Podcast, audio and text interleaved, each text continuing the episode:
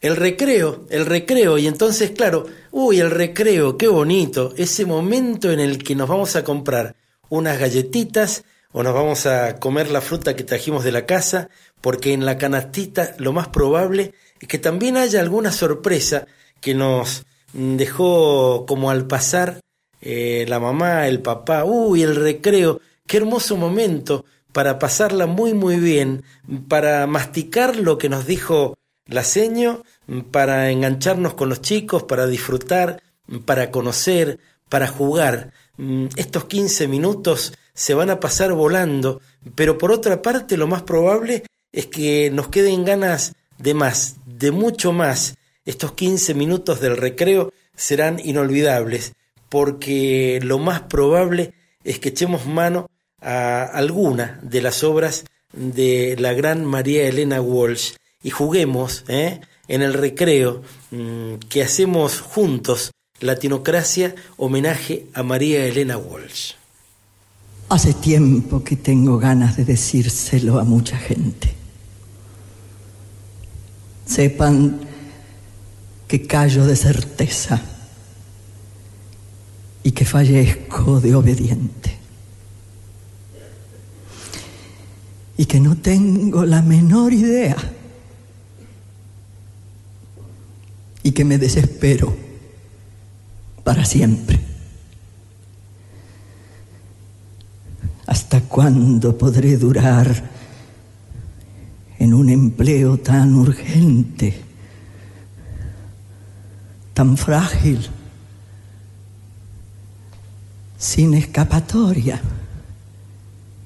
escarbando lo que sucede en zonas sumergidas, donde todo se quiere arrepentir, pero no puede.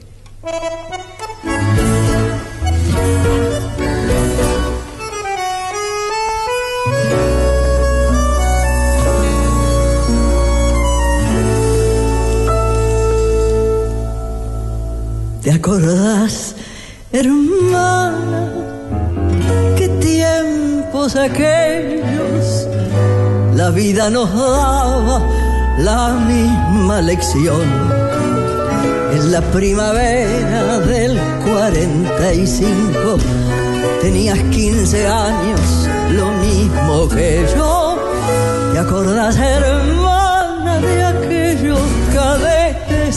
del primer bolero y el té en el galeón. Cuando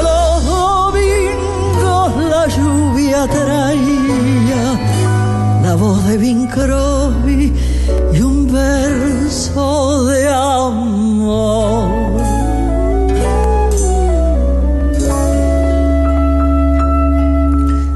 ¿Te acordás de la plaza de Mayo? cuando el que te dije salía al balcón. Tanto cambió todo que el sol de de golpe y porrazo, se nos alunó.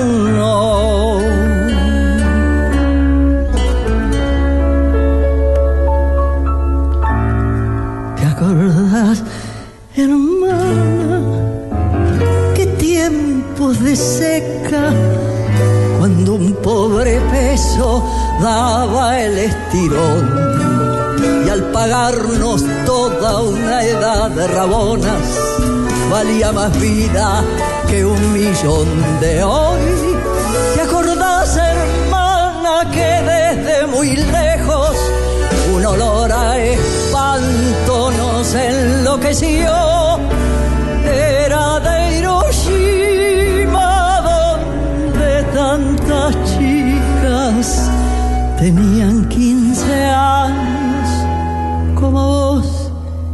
Yo.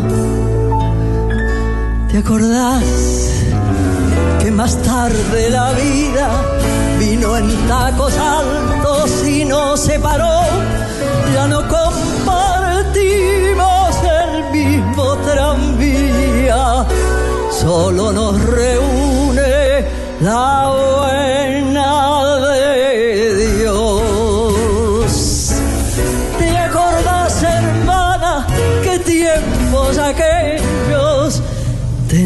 15 años,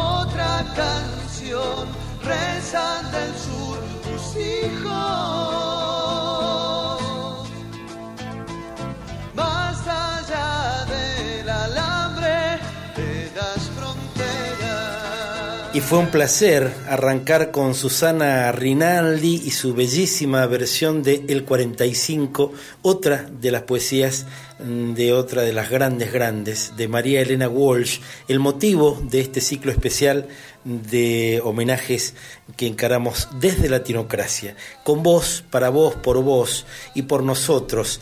Sos una excelente excusa para que nosotros revivamos cada uno de los momentos que tenemos atados fuertemente a la obra de esta mujer clavada para siempre en lo mejor de la historia musical de nuestro país. Nos acompañó, nos acompaña y nos acompañará por generaciones, desde culillitos, como decimos los mendocinos, bien, bien desde culillitos hasta entrados en la maduración, hasta los últimos días de la vida, desde el desafío de cada una de sus canciones, de cada una de sus obras.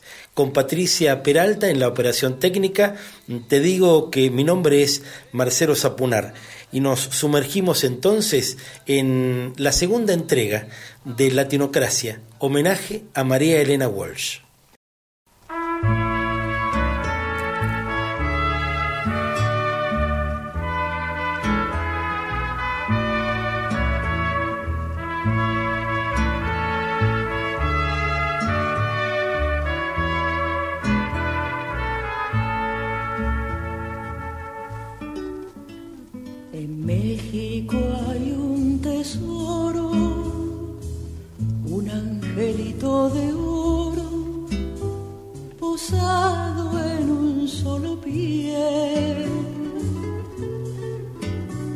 Cuando uno mira hacia arriba es como una estrella viva que inventa el amanecer.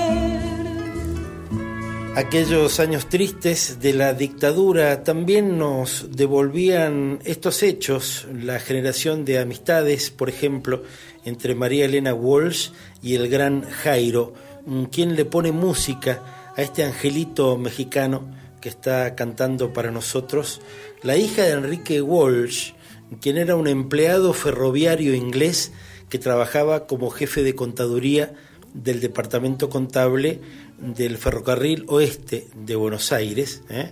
cuando todavía llevaba nombre en inglés. Y tocaba muy bien el piano ese hombre. ¿eh?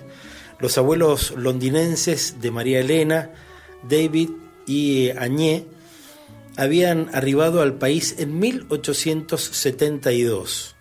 De la cultura popular inglesa, María Elena tomaría los ritmos de las mm, niñeras, ¿eh?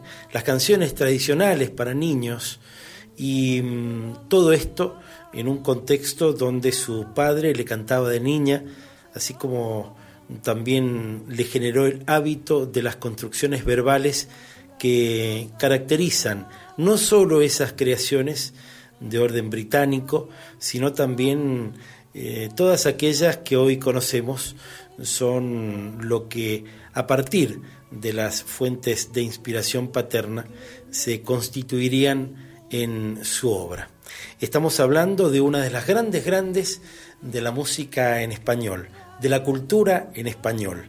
Y vamos a compartir ahora un momento de los escasos de televisión donde María Elena Walsh fue entrevistada por Susana Jiménez en 1995 en el contexto de una celebración de su sello discográfico. Bueno, tres generaciones de chicos crecieron cantando sus historias. Poeta, escritora y ante todo una de las mujeres más brillantes de nuestra cultura, la señora María Elena Walsh.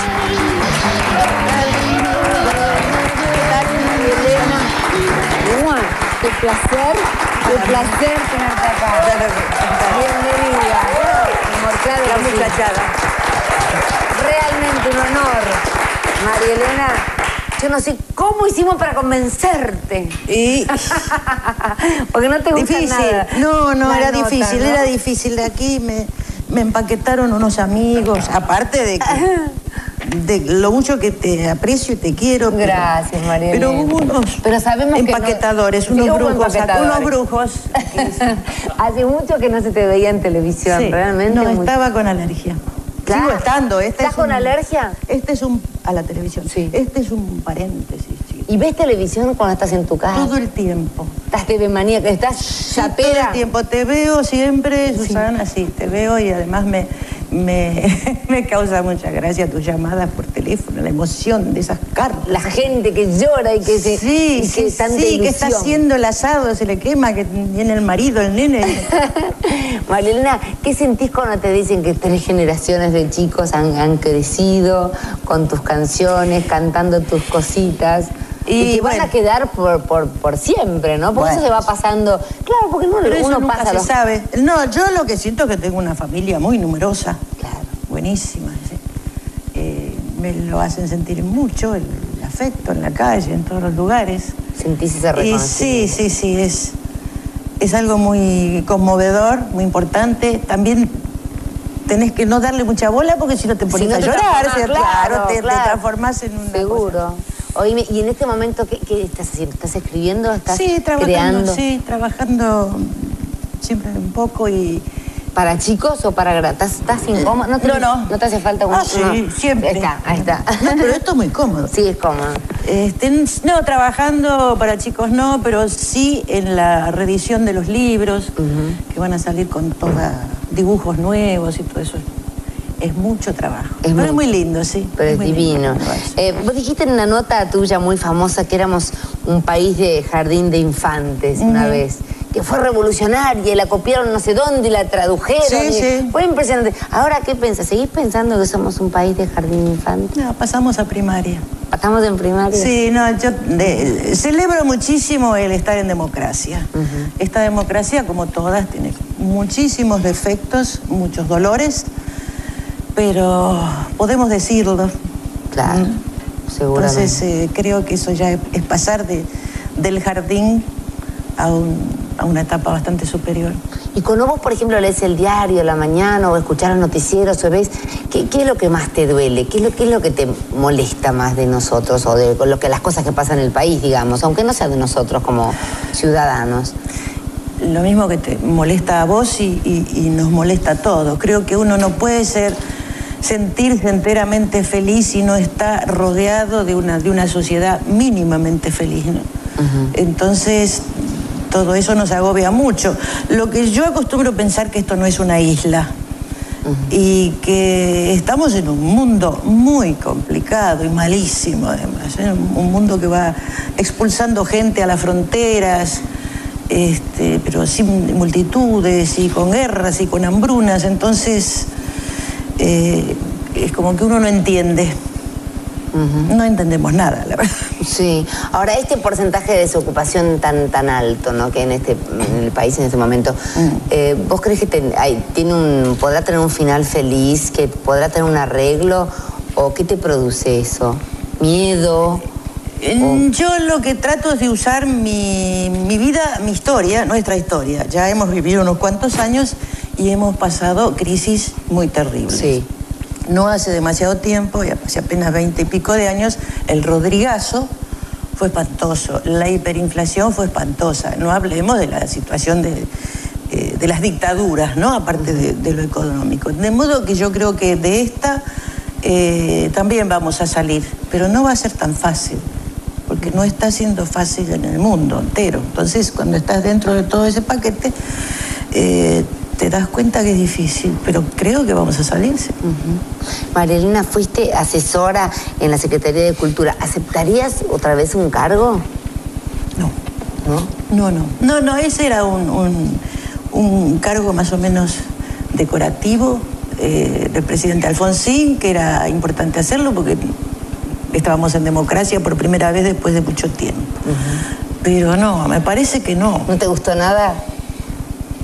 No me gusta la política, ¿No te me gusta? hacer cosas, ¿Qué, qué ¿sabes? pensás de la política? No sé, la política la hacen los hombres, Susana. Las mujeres somos prácticas. Tenemos que hacer la, la comida, la mamadera para el nene, la, la cosa muy concreta. Sí. No podemos tanta parola. Claro. Mucha sanata en la política, ¿no? Y, y se puede pasar la vida así hablando y sanateando y nosotros queremos acción. Claro, Me más parece. pragmática. Actividad, actividad, Seguro. algo concreto, algo que se vea. Seguro. Entonces no, no me Seguro. gustaría. ¿Qué, ¿Qué pensás de Alfonsín y de Menem? Ah, no, esto es una traición. Yo No. esperaba cualquier cosa, menos No, que te pre- pregunta. no, si quieres no te la pregunto, no, no te lo digo. Pero este, no, porque me dijeron, no, porque Marilena eh, dijo que son más o menos parecidos Sí.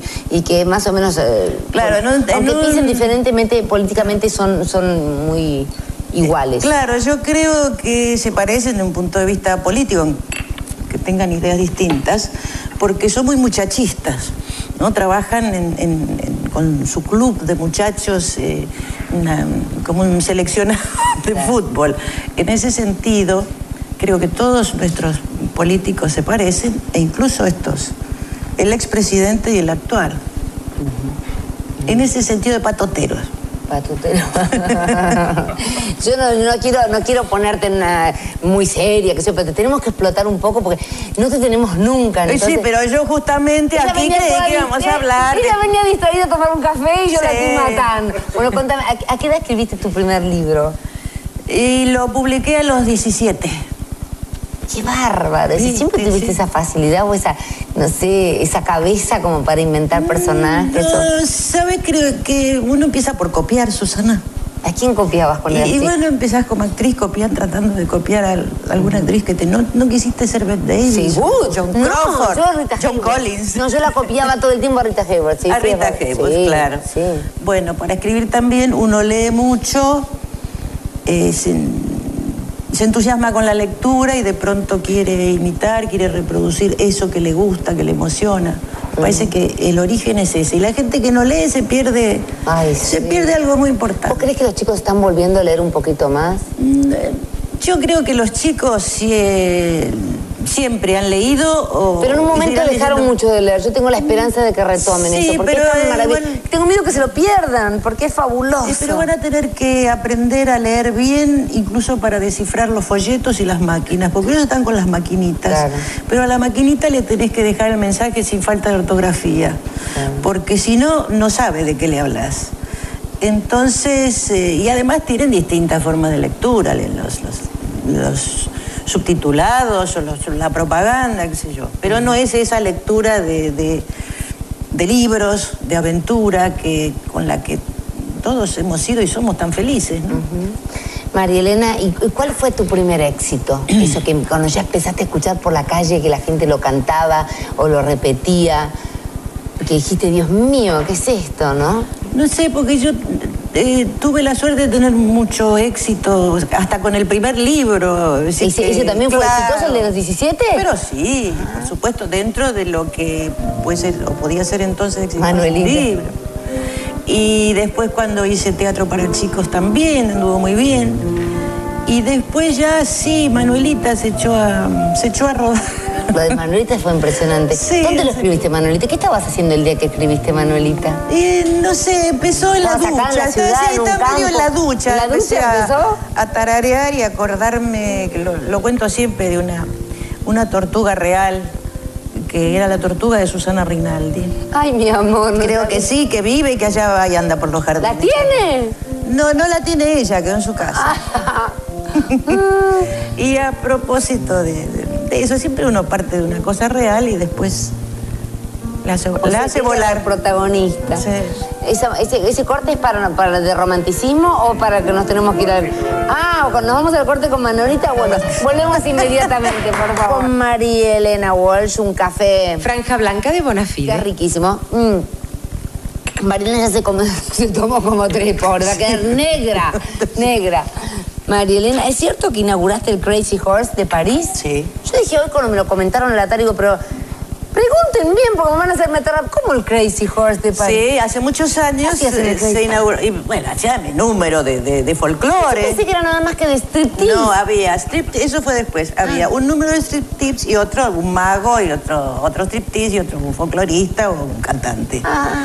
Y era de- desopilante, de morirse de risa. Y el, el- el dueño, el famoso señor Bernardin, que murió hace poco, nos tomó de mascotas. Entonces, todas las temporadas eh, hacíamos un- unos días en el, en el Crazy Horse y todo el mundo ponía la misma cara que vos. ¿Qué hacen en el ¿Qué hace Crazy María Horse? Elena? Sí. Claro. Bueno, trabajar Pero profesionalmente y divertirnos mucho, sí, sí. ¿Y era en español y todo? Ah, sí, claro. Qué música, va- música nuestra. Qué buenas experiencias, ¿no? Así es. ¿Estudiaste también Bellas Artes, Marilena? También, también. ¿Te te hu- acá. Sí. ¿Te hubiera gustado pintar así, ser una pintora? Sí, sí, me hubiera gustado. Si no eso, ser arquitecta, pero más la pintura, sí. Pero te decidiste por lo que te llena el, el Y corazón. ya había tomado otros rumbos. Claro. En medio de, de los estudios había tomado otros rumbos. Ujú. Ahora, a, a cinco años de- del año 2000, ¿no? Qué, qué impresionante. Estamos a cinco años. de- te- te- ¿qué, qué sueños te faltarían concretar, Marilena? ¿Míos? ¿Sí? Ah. Algo que te falte, que quieras, que te haya quedado en el tintero. Ah, bueno, sí, me gustaría escribir algo como el Quijote, Mm. por ejemplo. Sí. Este, pero no, no, no tengo mucho mm, proyecto personal en ese sentido, lo tomo, tomo la vida con bastante poca ansiedad y se me han dado un montón de cosas de manera mucho más generosa de la que esperaba.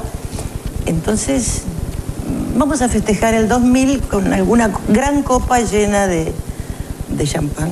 Sí, Sí, ¿no? ya está por venir la copa. La ¿Tenés muchos sí, amigos para celebrar? ¿Tenés muchos amigos? Pero sí.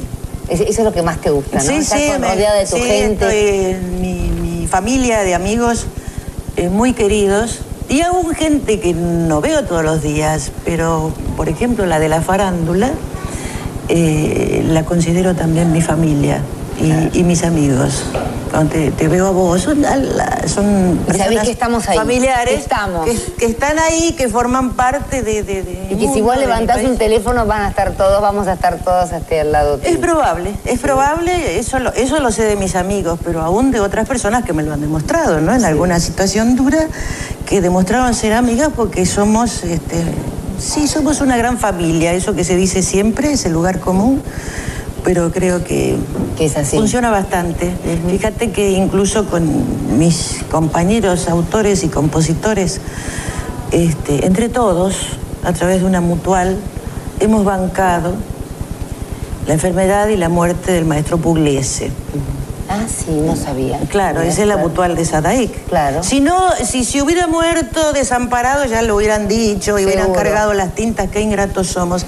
Esa es una solidaridad entre en- en los gremios artísticos que a mí me parece muy importante. Sí, claro, que sí, no sabía que era así. Sí, sí, Y por todo eso el lo mundo pensó cuento. que, que Pugliese era un hombre poderoso, millonario, No, creo que no. riquísimo. Que claro, con toda la plata que ha ganado, pero él siempre la repartió toda. Tu, sus Pero, ideas eh, eran siempre muy... Sí, no, no, yo no, no conozco la situación de, de la familia Pugliese, pero tenés que ser re millonario para poder bancarte una, una enfermedad eh, grave, ¿no? Eso es uno de los problemas tremendos nuestros, pero a mí me da mucha alegría que de pronto con los derechos de Fito Páez, de Charlie, de Mariano Mores o míos o de César Isela, estamos contribuyendo a que alguien como Pugliese o como pasó con Goyeneche no termine sus días desamparado. Qué bárbaro. Y sí, es importante y creo que en eso siempre se habla de cuando nos peleamos, ¿viste? La- Sí. la- nunca nos vamos a pelear como el Frente Grande, tanto no, ni como los peronistas. Claro, claro, Siempre claro. vamos a ser mucho más Claro, amigos. claro, seguro, Sí, seguro, sí. seguro. Así que ah, eso también es una es una familia muy importante para mí. Los niños del coro están. niños del coro. Ese, ese rum rum que se siente atrás son unos niños del coro que nos van a cantar después, nos van a cantar Manuelita. Porque ahora yo les quiero contar una cosa.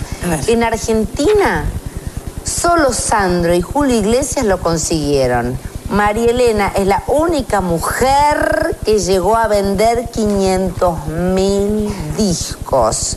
Por eso hoy tenemos al presidente y al vicepresidente de la Sony que le van a hacer una entrega de una copa a Marina Bolsa, señor Caldeiro, señor Piombi. No puedo creer. ¡Ah, la, la! Siéntense, por favor, chicos, Por favor. no puedo creer, mostremos esa copa. ¿Cómo te va, Piombito? ¡Oh, qué bárbaro! A ver qué dice. Sony Music, María Elena Walsh, abril, ¿qué dice? Abril del 64, julio del 95, por más de 30 años de aporte a la cultura nacional. Es ¡Qué bárbaro! ¿Y ha vendido más? ¿Ha vendido más de 500 mil discos? Nunca me habían dicho. ¿Eh? Bueno, nadie sabe cuánto ha vendido, ha vendido tanto María Elena, pero creo que nuestro reconocimiento no es por la venta, que, por supuesto es mucha y sigue vendiendo mucho. Nuestro reconocimiento es por las emociones que nos ha transmitido a través de, de- de tres décadas. Eh, yo la escuchaba recién fascinado, me acordaba del año 64, de cuando se grabaron los famosos temas estos que hoy recordamos. Eh, son muchas vivencias a través de muchos años, e incluso hasta familiares, con mis propias hijas. Eh, y ahora veo que una nueva generación de chiquitos sigue cantando las canciones.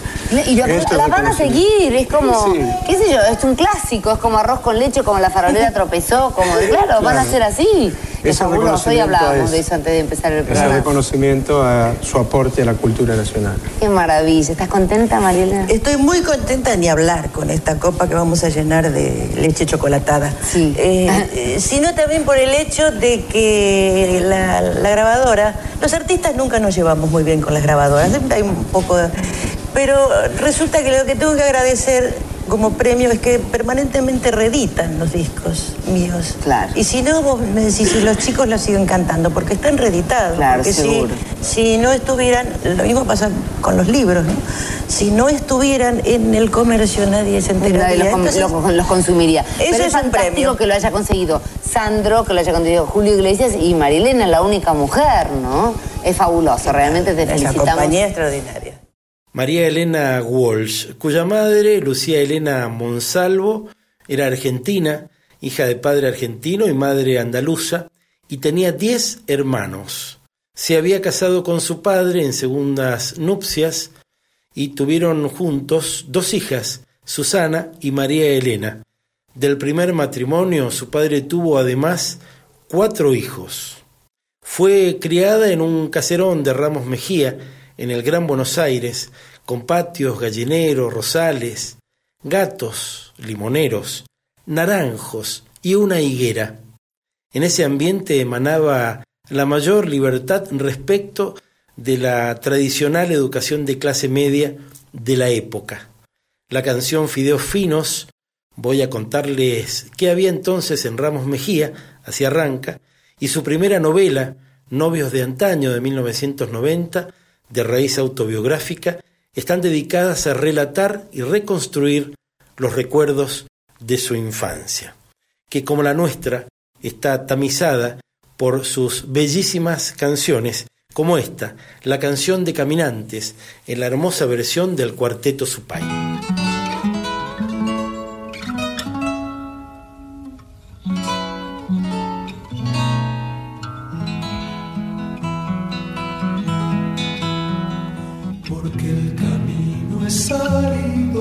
salir.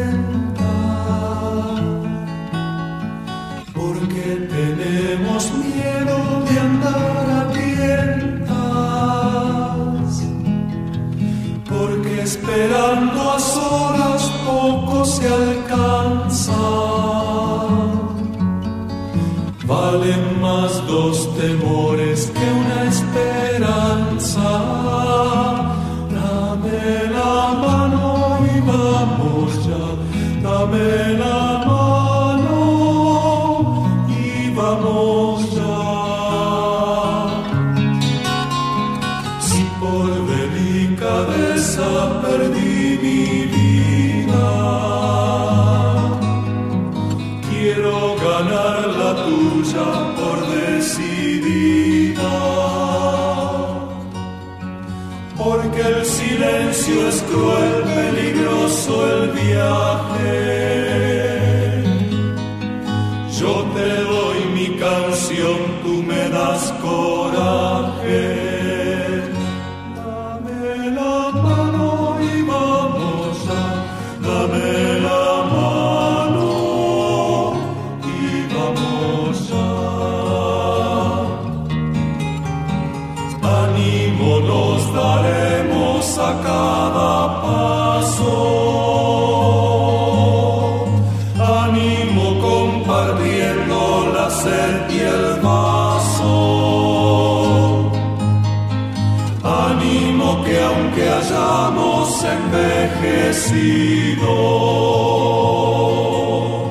siempre el dolor parece recién nacido.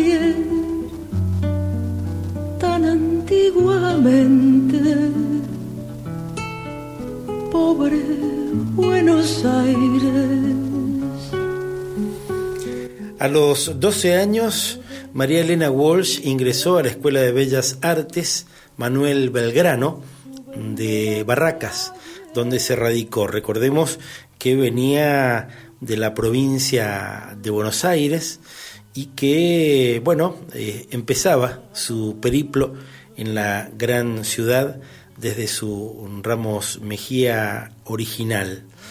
Allí lo más probable es que eh, se empezara a encontrar con el mundo grande, grande, ¿eh? pero fue en ese momento cuando comienza a tejer su amistad con la gran fotógrafa Sara Facio, quien luego se convertirá en una destacada artista y también en compañera de María Elena en el último tramo de su vida. Carmen Córdoba, hija del crítico Córdoba Iturburú, sería arquitecta y también una de sus amigas, y otro de sus amigos fue Juan Carlos Di Stefano, quien se volvería con el paso de los años un escultor de fama mundial. Tímida y rebelde, leía mucho cuando era adolescente y en 1945, a los 15 años de su edad, publicó su primer poema en la revista El Hogar, número dedicado a la primavera. Ese poema se tituló Elegía y fue ilustrado por su compañera de colegio, Elba Fábregas. Ese mismo año escribió también por primera vez en el diario La Nación. Estamos hablando de esta mujer que responde de este modo al periodista Néstor Ibarra en radio hace muchos años. Así que lo que pasa en Argentina a vos te parece muy grave, pero crees que en otros lugares están igual que nosotros o en algunos casos peor. Creo que, que sí, que lo nuestro es gravísimo, pero yo te diría que lo estamos dramatizando más. Mm, De hecho, la culpa, Está bien. porque los medios eh, nos están saturando mucho con toda esta información negativa. En general sabemos que la buena noticia no es noticia, pero que las hay, las hay. Hay todavía una patria. La patria no se ha muerto.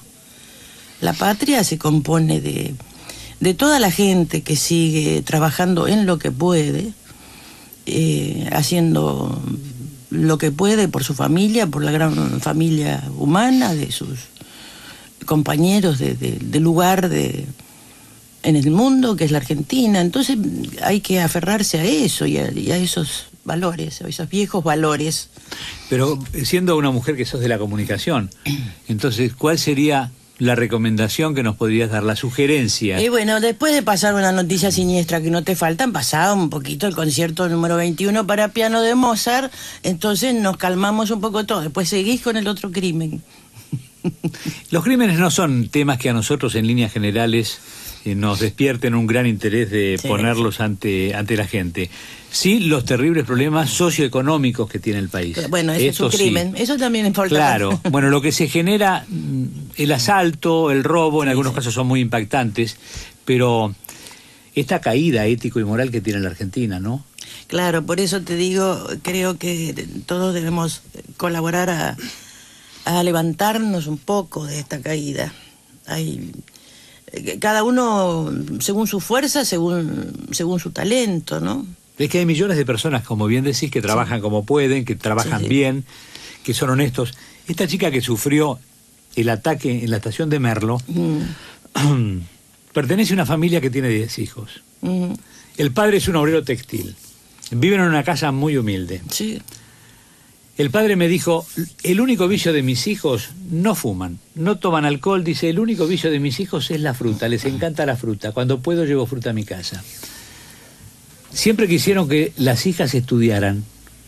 Cuando las chicas querían trabajar decían, no, terminen de estudiar para defenderse mejor en la vida.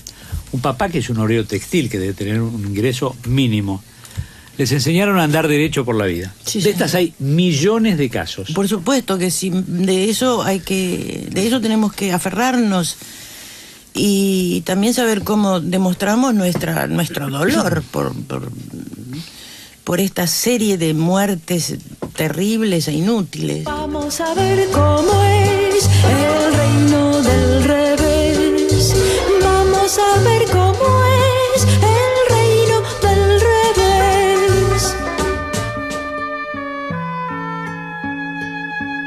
Latinocracia. Homenaje a María Elena Walsh.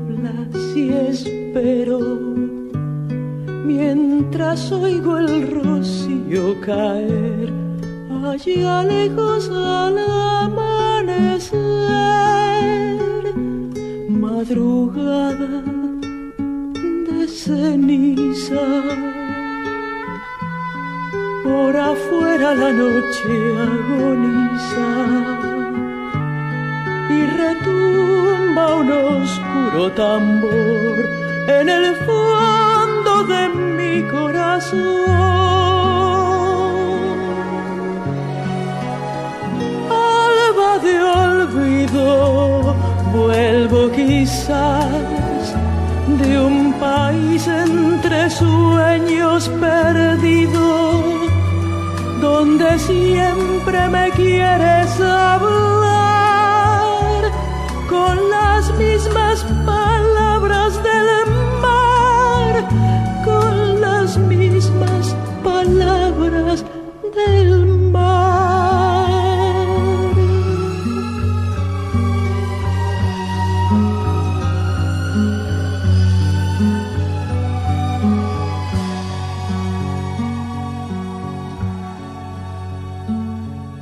madrugada, hora cero.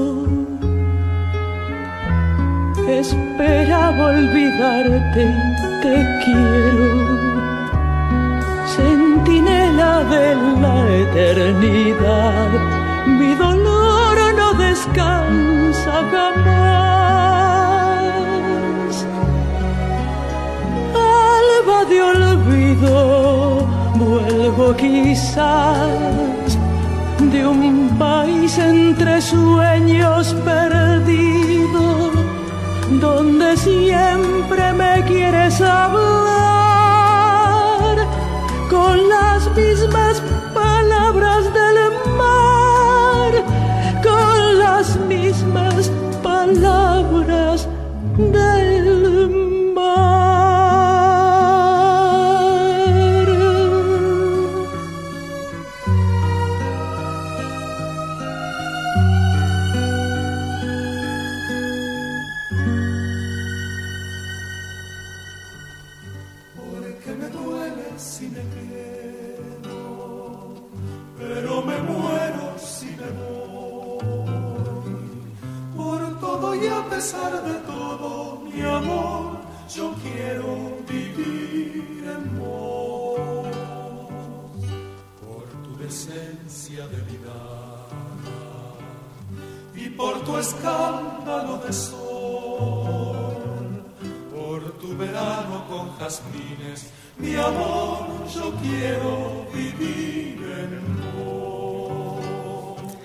En 1947, María Elena Walsh, con tan solo 17 años, sufre la muerte de su padre y publica su primer libro, un poemario titulado Otoño Imperdonable, que recibió el segundo premio municipal de poesía, aunque el jurado se excusó diciéndole que no le habían otorgado el primer premio porque era demasiado joven. Fíjate vos, las vueltas de la vida.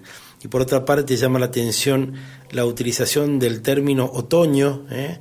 en la tapa de un libro a una niña prácticamente, aunque las variables en torno a las edades van cambiando con las épocas y también la alegoría en torno a la muerte de su padre ahí nomás eh, tiene todo que ver con quien estaba asomando su mm, mirada al maravilloso mundo de la cultura de un modo singular, con un libro generado con una tan tan cortita edad. ¿eh? A ver, ¿qué más podemos decirte? Que reunió poemas allí que escribió entre los 14 y los 17 años que sorprendieron por la madurez expresiva y por un estilo natural, pleno de hallazgos y de juegos líricos, como el término, donde se define a sí misma como un sitio donde florecerá la muerte. ¿eh? Todo eso estaba en el corazón de María Elena y también, claro, se estaban sembrando allí los bellísimos cuentos infantiles que le pertenecen. Hoy vamos a compartir en su propia voz la historia de una... Y antes, claro, vamos a seguir escuchando bellísima música. Te decía, ahora va la historia de una princesa.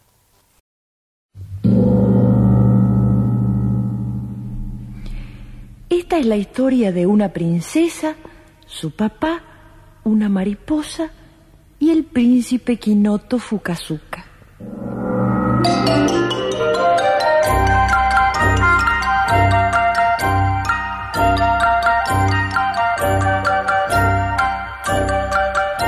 Sukimuki era una princesa japonesa.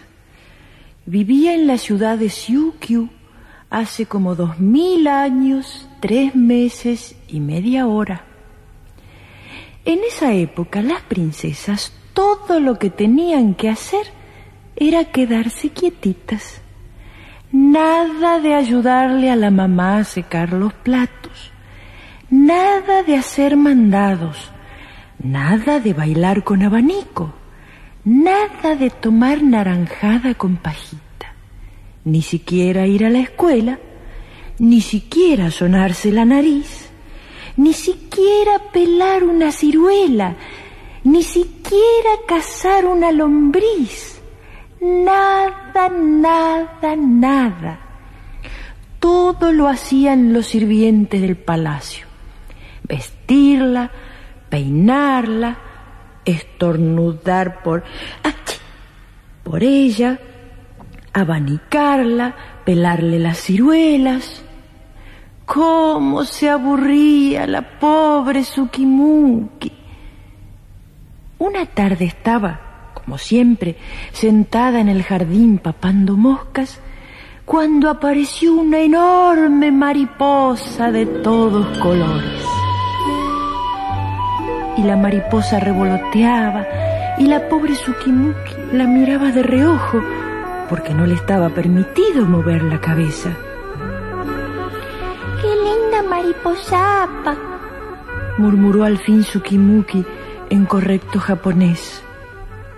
Y la mariposa contestó también en correctísimo japonés. ¡Qué linda princesa!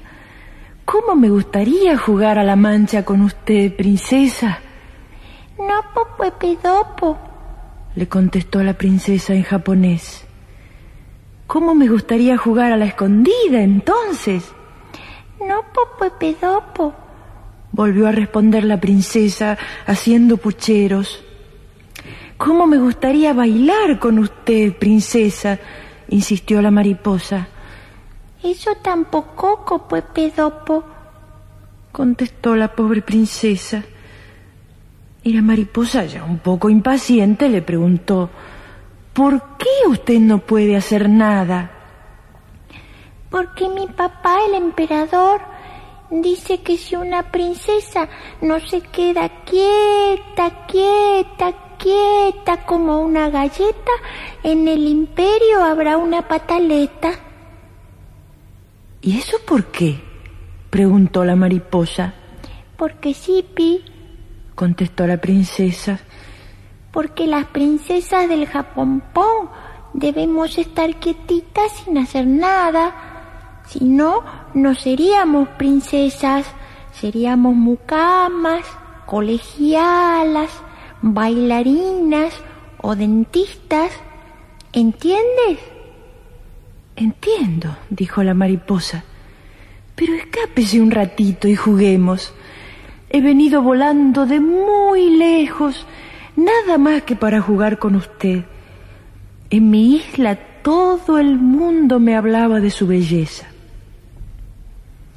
A la princesa le gustó la idea y decidió, por una vez, desobedecer a su papá.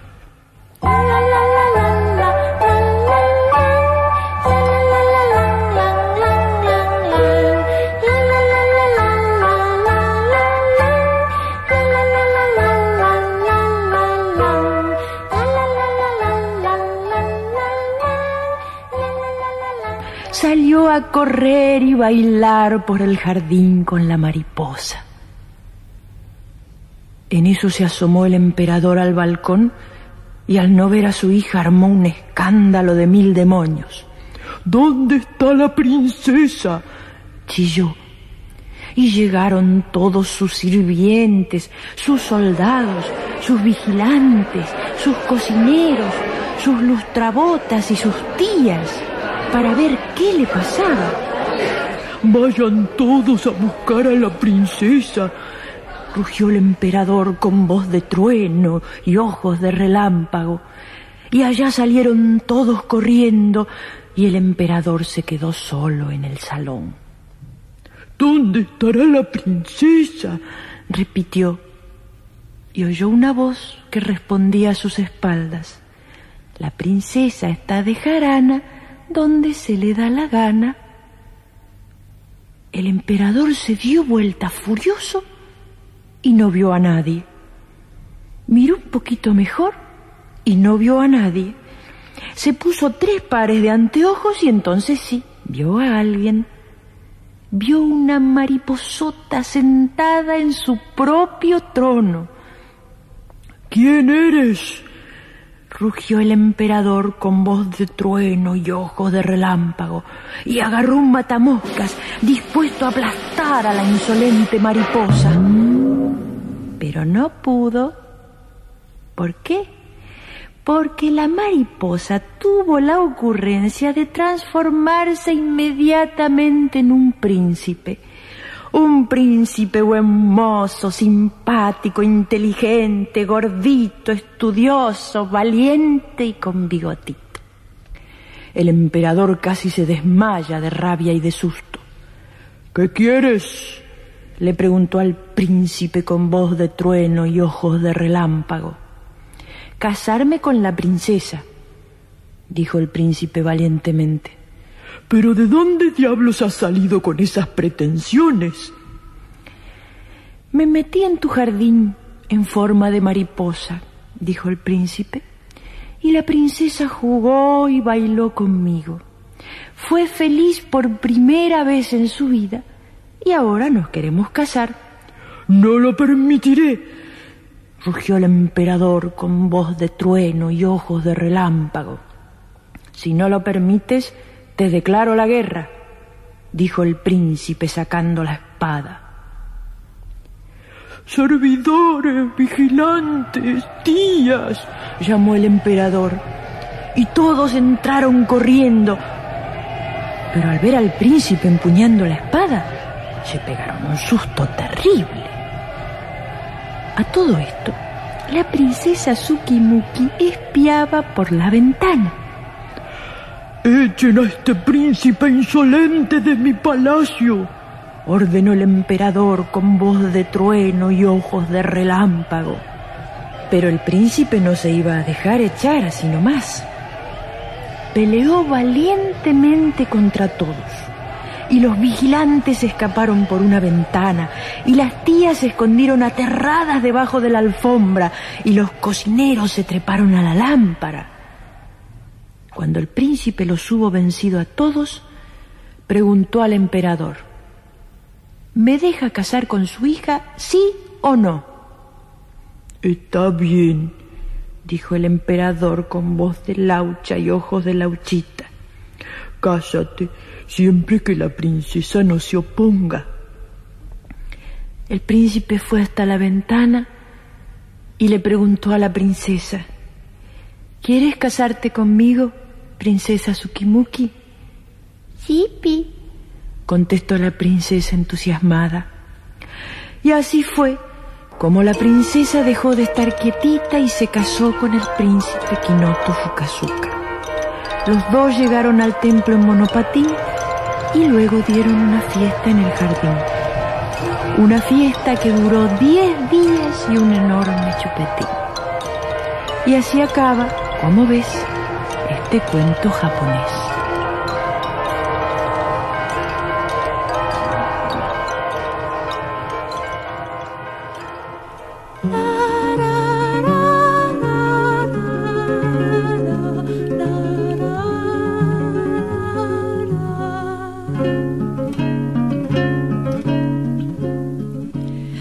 Lávate paloma con aire mojado, las patas y el pico, la pluma y el vuelo volando, volando. Lávate la sombra, luna distraída con jabón de estrella y espuma de nube, salina.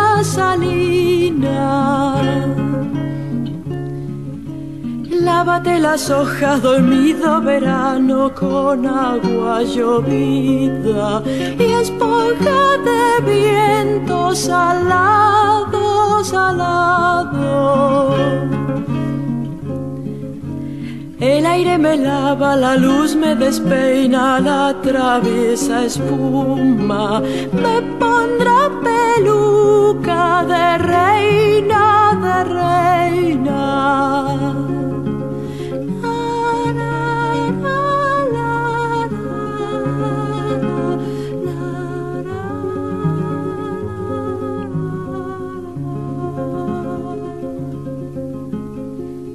Latinocracia. Homenaje a María Elena Walsh.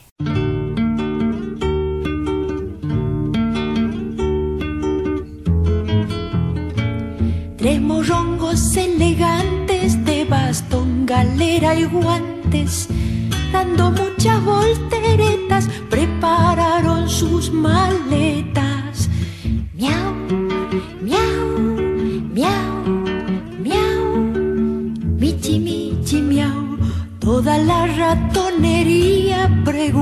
con picardía. Mi chifuse, ¿dónde van? Nos vamos a Tucumán. Miau, miau, miau, miau. Michi, michi, miau. Pues les han pasado el dato que hay concurso para gato. Los tres michis allá van, entran vía Tucumán. Con cautela muy gatuna cruzan la mate de luna y se tiran de cabeza al concurso de belleza.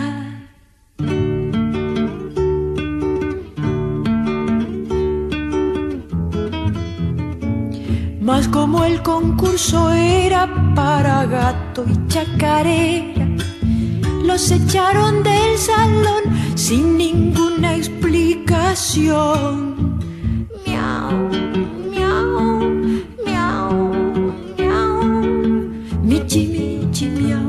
Volvieron poco después las galeras al revés con abrojos en el pelo y las colas por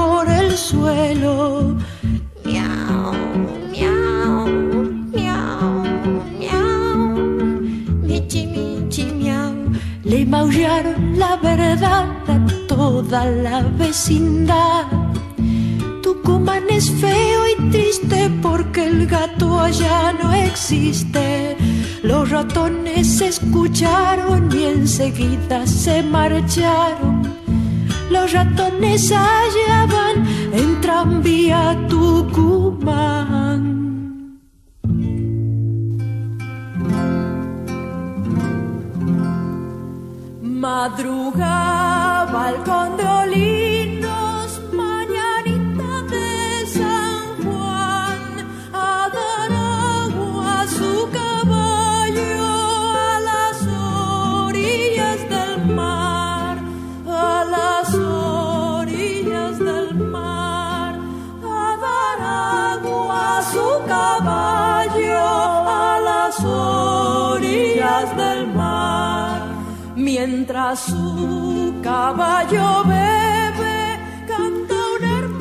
Primer libro, publicado a sus 17 años, Otoño Imperdonable, del que hablábamos, fue elogiado por la crítica y también por algunos de los más importantes escritores hispanoamericanos, como por ejemplo eh, Juan Ramón Jiménez, Jorge Luis Borges, Silvina Ocampo, Eduardo González Lanusa y Pablo Neruda. Mirá qué nombres, mirá qué nombres.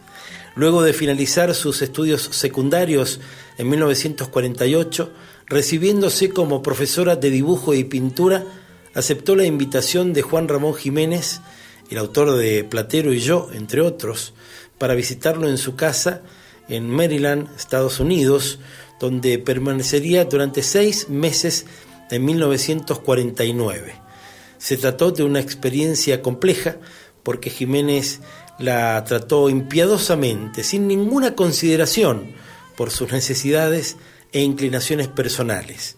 La propia María Elena describiría esos años mm, como una experiencia cruda, muy muy dura, de la que seguramente vamos a hablar más adelante o en otra de estas entregas de este ciclo denominado Latinocracia, homenaje a María Elena Walsh, donde vamos a volver a visitar ese momento en el que junto con Leda Valladares compondrían un conjunto, un puñado de hermosísimas canciones que adornan lo mejor de la música popular iberoamericana.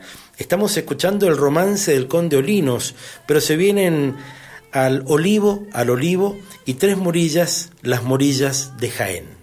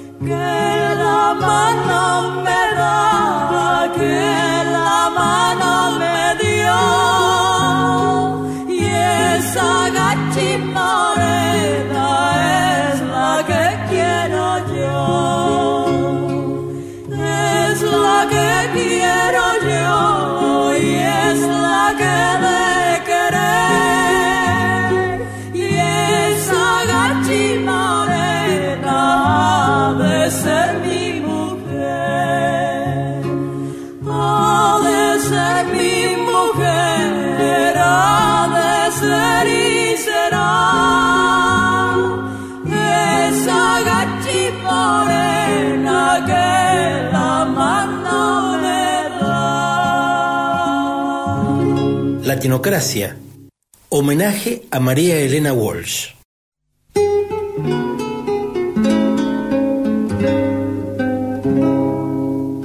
Tres morillas me enamoran en Jaén, Asha, Fátima y Marién. Tres morillas tan garridas iban a coger olivas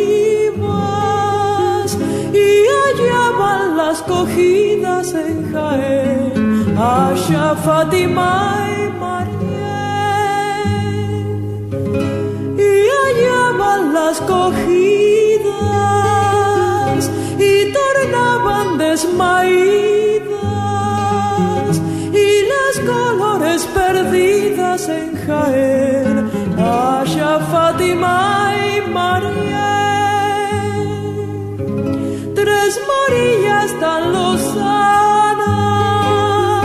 iban a cortar manzanas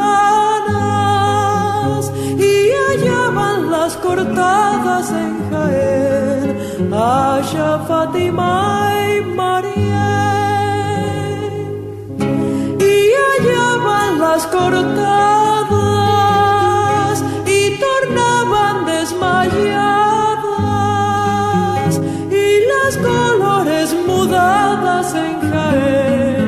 Asha, Fátima y Marién. Tantas veces me morí, sin embargo estoy aquí resucitando. Gracias doy a la desgracia y a la mano con puñal porque me mató tan mal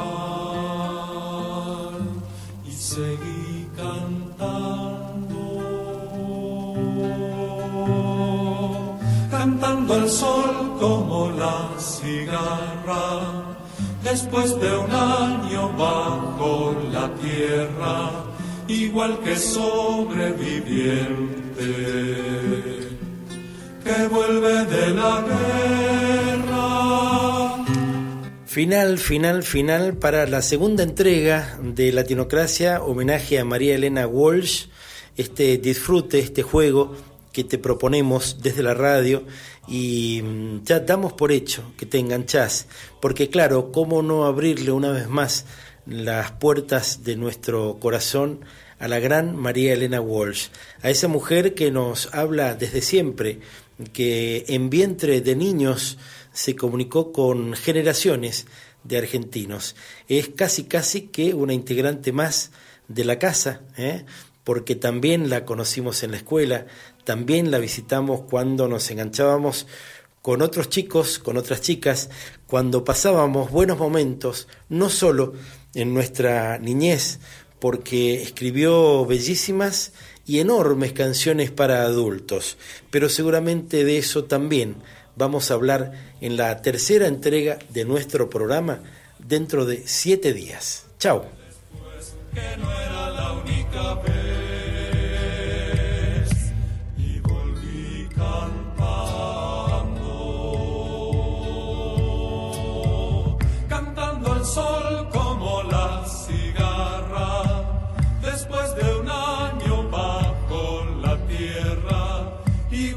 Sobreviviente que vuelve de la guerra.